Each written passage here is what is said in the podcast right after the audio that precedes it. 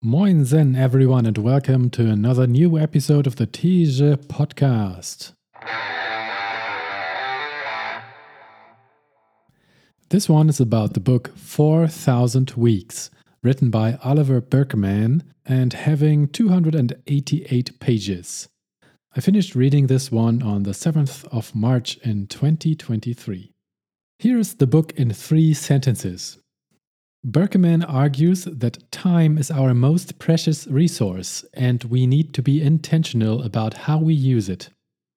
He encourages readers to embrace the idea of enough and resist the endless pursuit of productivity and success, instead focusing on what truly matters to them. Ultimately, the book offers practical advice on how to cultivate a sense of purpose, prioritize what's important, and find fulfillment in the time we have. Impressions. four thousand weeks is the average lifespan of a human being. Burkeman, who also wrote and published several other books around this topic, makes the point that our popular modern aim towards ever-increasing productivity is misguided and leads to an unfulfilled life. It makes sense at first, because running after the mindless completion of more and more tasks and measuring one's success and self-worth this way just doesn't seem right, but I'm still not entirely sure I understand what he's saying. It comes down to the pursuit of happiness of the individual. Answering the question of what constitutes a lifetime well spent is highly subjective. Deciding to spend this life by accomplishing a lot isn't necessarily a bad thing, in my opinion. It's possible to balance this with everything else in a healthy way, and that's the main secret we're all trying to solve. Where exactly is the perfect balance for each of us? After having read lots of books which are clearly and openly pro-productivity, it's refreshing to read someone who challenges this widely accepted belief that pure productivity is plainly good. I think this book is a burnout prevention book and should be understood in that way. It's no universal truth and not applicable to everyone, but for myself I have found many interesting points of view in it. Especially when working as a C E O of a company like I do, the amount of tasks required is endless and could fill the whole twenty-four hours of every single day, and that's also true for many other jobs, of course. There seems to always be something more to do. Pausing and reflecting on the question of why certainly is helpful sometimes. It will often turn out that it's no life or death situation, but some of us, including me, have to be regularly reminded of that in order to combat the anxiety. There was a phrase which blew my mind when I first read it, a J. Jennifer Matthews quote regarding the popular way of living by constantly trying to make the most of it, saying that we cannot get anything out of life because there's no outside where we could take this thing to. Matthews is absolutely right. So why do we feel this way? Is it because we somehow subconsciously believe there's something else after death which would benefit from us having taken everything out of life?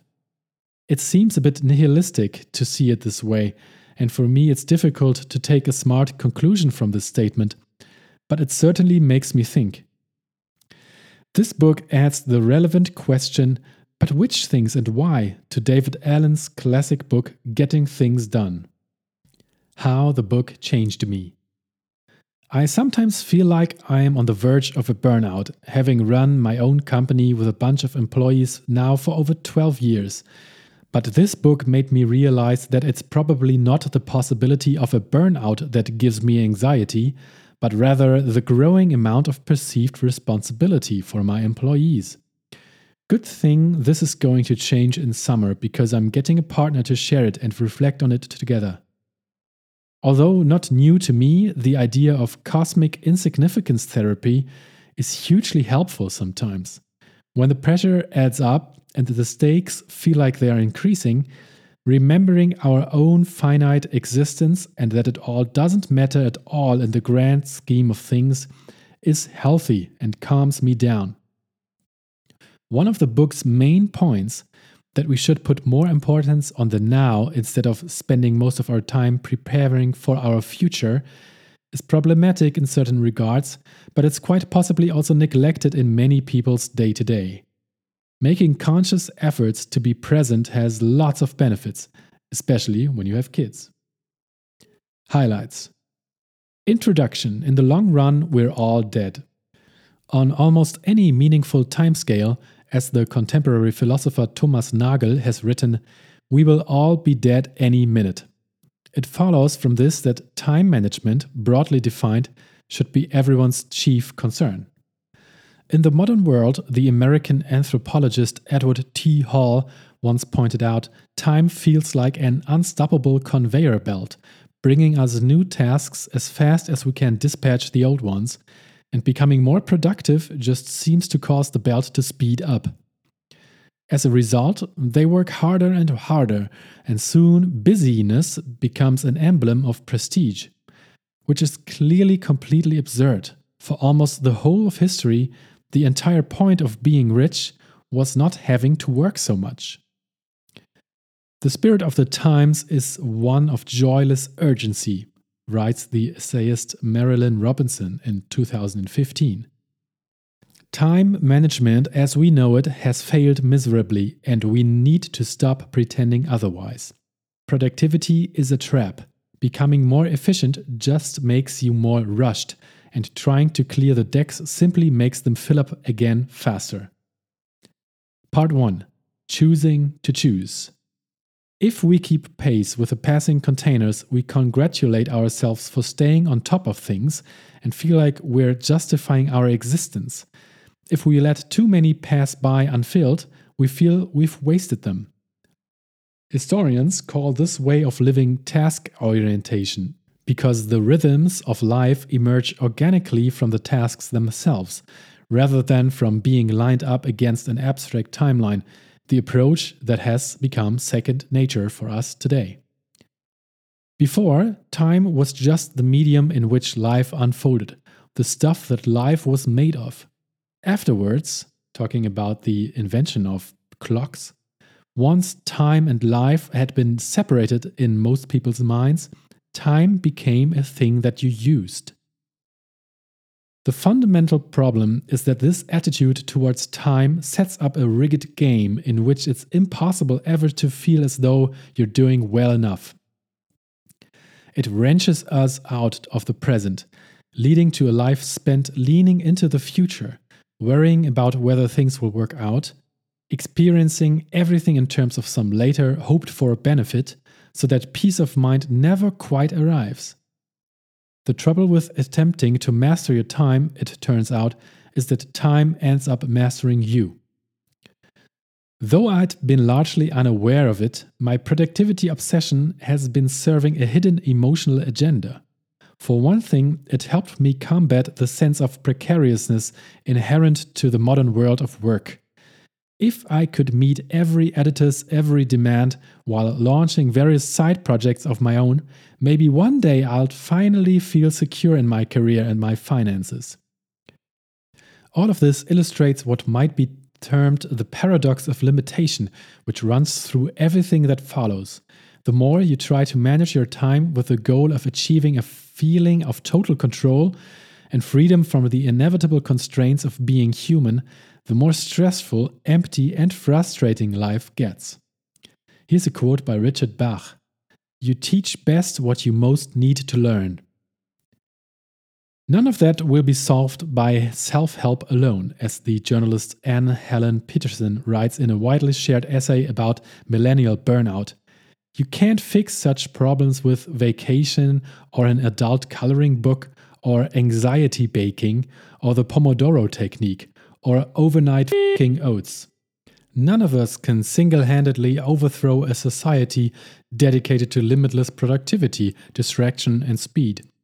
But right here, right now, you can stop buying into the delusion that any of that is ever going to bring satisfaction. Fit a bit more activity into each day's container, he suggests, and you'll reach the serene and commanding status of finally having enough time. But that wasn't true in nineteen oh eight, and it's even less true today. Figure out how to spend enough time with your kids and at the office so you don't feel guilty about either, and you'll suddenly feel some new social pressure to spend more time exercising or to join the Parent-Teacher Association. Oh, and isn't it finally time you learned to meditate? Work expands so as to fill the time available for its completion, the English humorist and historian C. Northcote Parkinson wrote in nineteen fifty-five, coining what became known as Parkinson's Law. But the choice you can make is to stop believing you'll ever solve the challenge of busyness by cramming more in, because that just makes matters worse. The more wonderful experiences you succeed in having, the more additional wonderful experiences you start to feel you could have or ought to have, on top of all those you've already had, with the result that the feeling of existential overwhelm gets worse. The more efficient you get, the more you become a limitless reservoir for other people's expectations, in the words of the management expert Jim Benson. What's needed instead in such situations, I gradually came to understand, is a kind of anti-skill, not the counterproductive strategy of trying to make yourself more efficient, but rather a willingness to resist such urges, to learn to stay with the anxiety of feeling overwhelmed, of not being on top of everything, without automatically responding by trying to fit more in.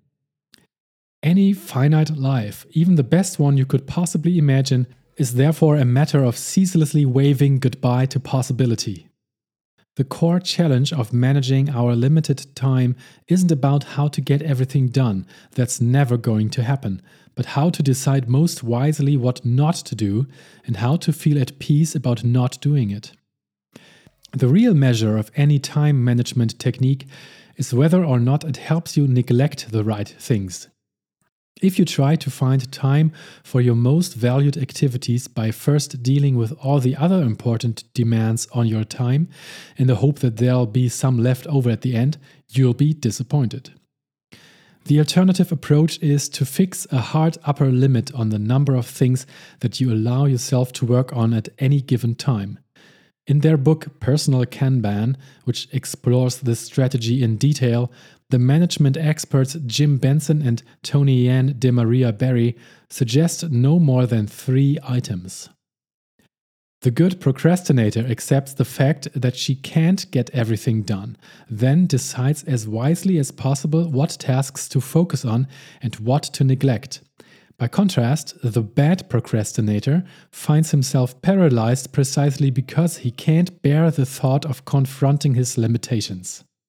If you're procrastinating on something because you're worried that you won't do a good enough job, you can relax, because judged by the flawless standards of your imagination, you definitely won't do a good enough job. So you might as well make a start. The idea of the future, pregnant with an infinity of possibilities, is thus more fruitful than the future itself, Bergson wrote. And this is why we find more charm in hope than in possession, in dreams than in reality. Since every real-world choice about how to live entails the loss of countless alternative ways of living, there's no reason to procrastinate or to resist making commitments in the anxious hope that you might somehow be able to avoid those losses. Loss is a given. That ship has sailed, and what a relief. When you can no longer turn back, anxiety falls apart, because now there's only one direction to travel, forward into the consequences of your choice. Attention, on the other hand, just is life. Your experience of being alive consists of nothing other than the sum of everything to which you pay attention. At the end of your life, looking back, whatever compelled your attention from moment to moment is simply what your life will have been. It's essentially a giant machine for persuading you to make the wrong choices about what to do with your attention, and therefore with your finite life, by getting you to care about things you didn't want to care about. Whereas staying focused on the present had made the agonies of the ice-water ritual more tolerable, it made less unpleasant undertakings, daily chores that might previously have been a source of, not of agony but of boredom or annoyance, possibly engrossing. We are told that there's a war for our attention with Silicon Valley as the invading force. But if that's true, our role on the battlefield is often that of collaborators with the enemy. I wish I could reveal at this point the secret for uprooting the urge towards distraction. The way to have it not feel unpleasant, to decide to hold your attention for a sustained time on something you value, or that you can't easily choose not to. But the truth is that I don't think there is one. Yet there's a sense in which accepting this lack of any solution is the solution.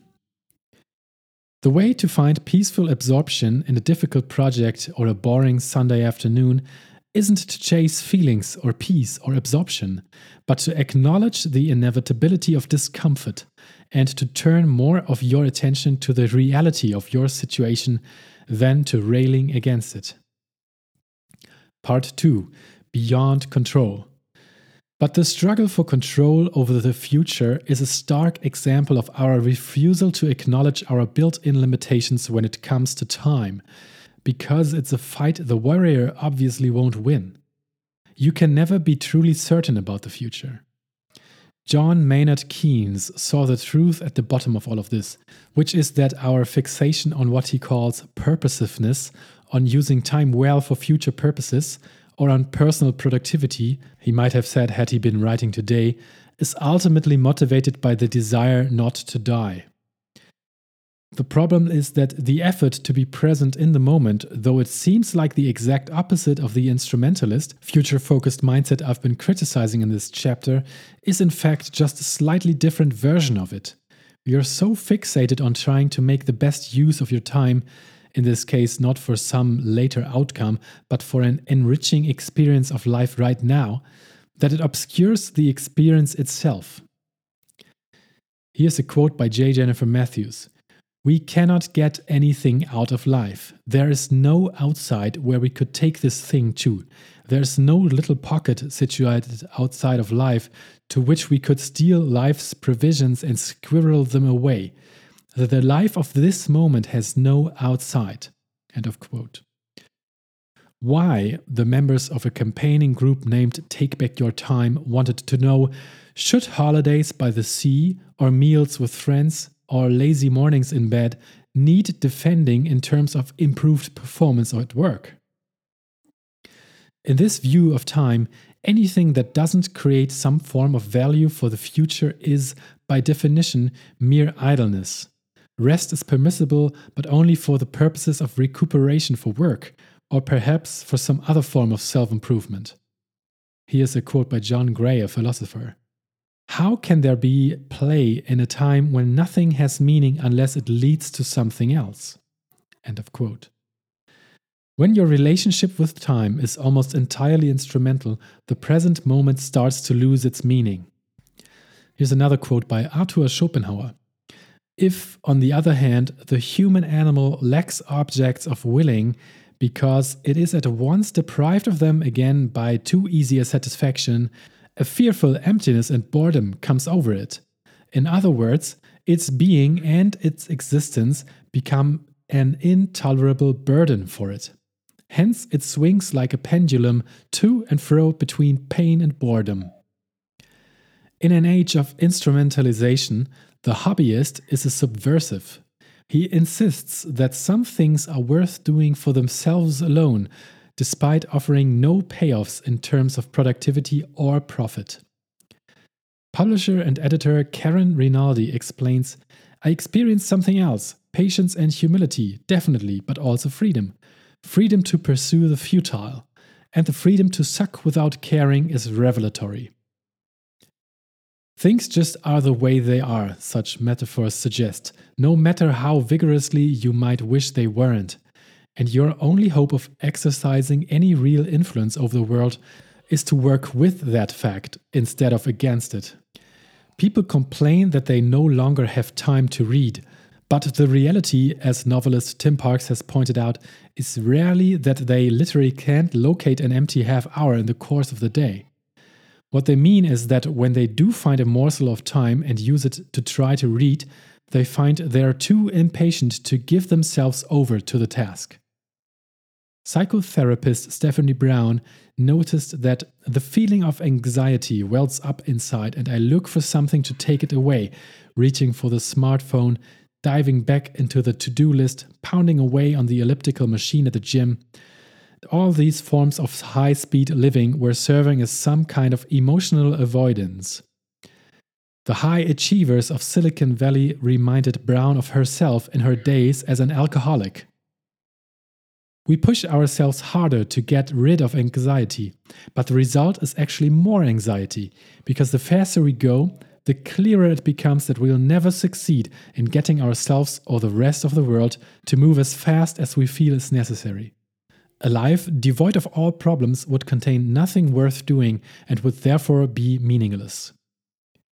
Once you give up on the unattainable goal of eradicating all your problems, it becomes possible to develop an appreciation for the fact that life just is a process of engaging with problem after problem, giving each one the time it requires, that the presence of problems in your life, in other words, isn't an impediment to a meaningful existence, but the very substance of one.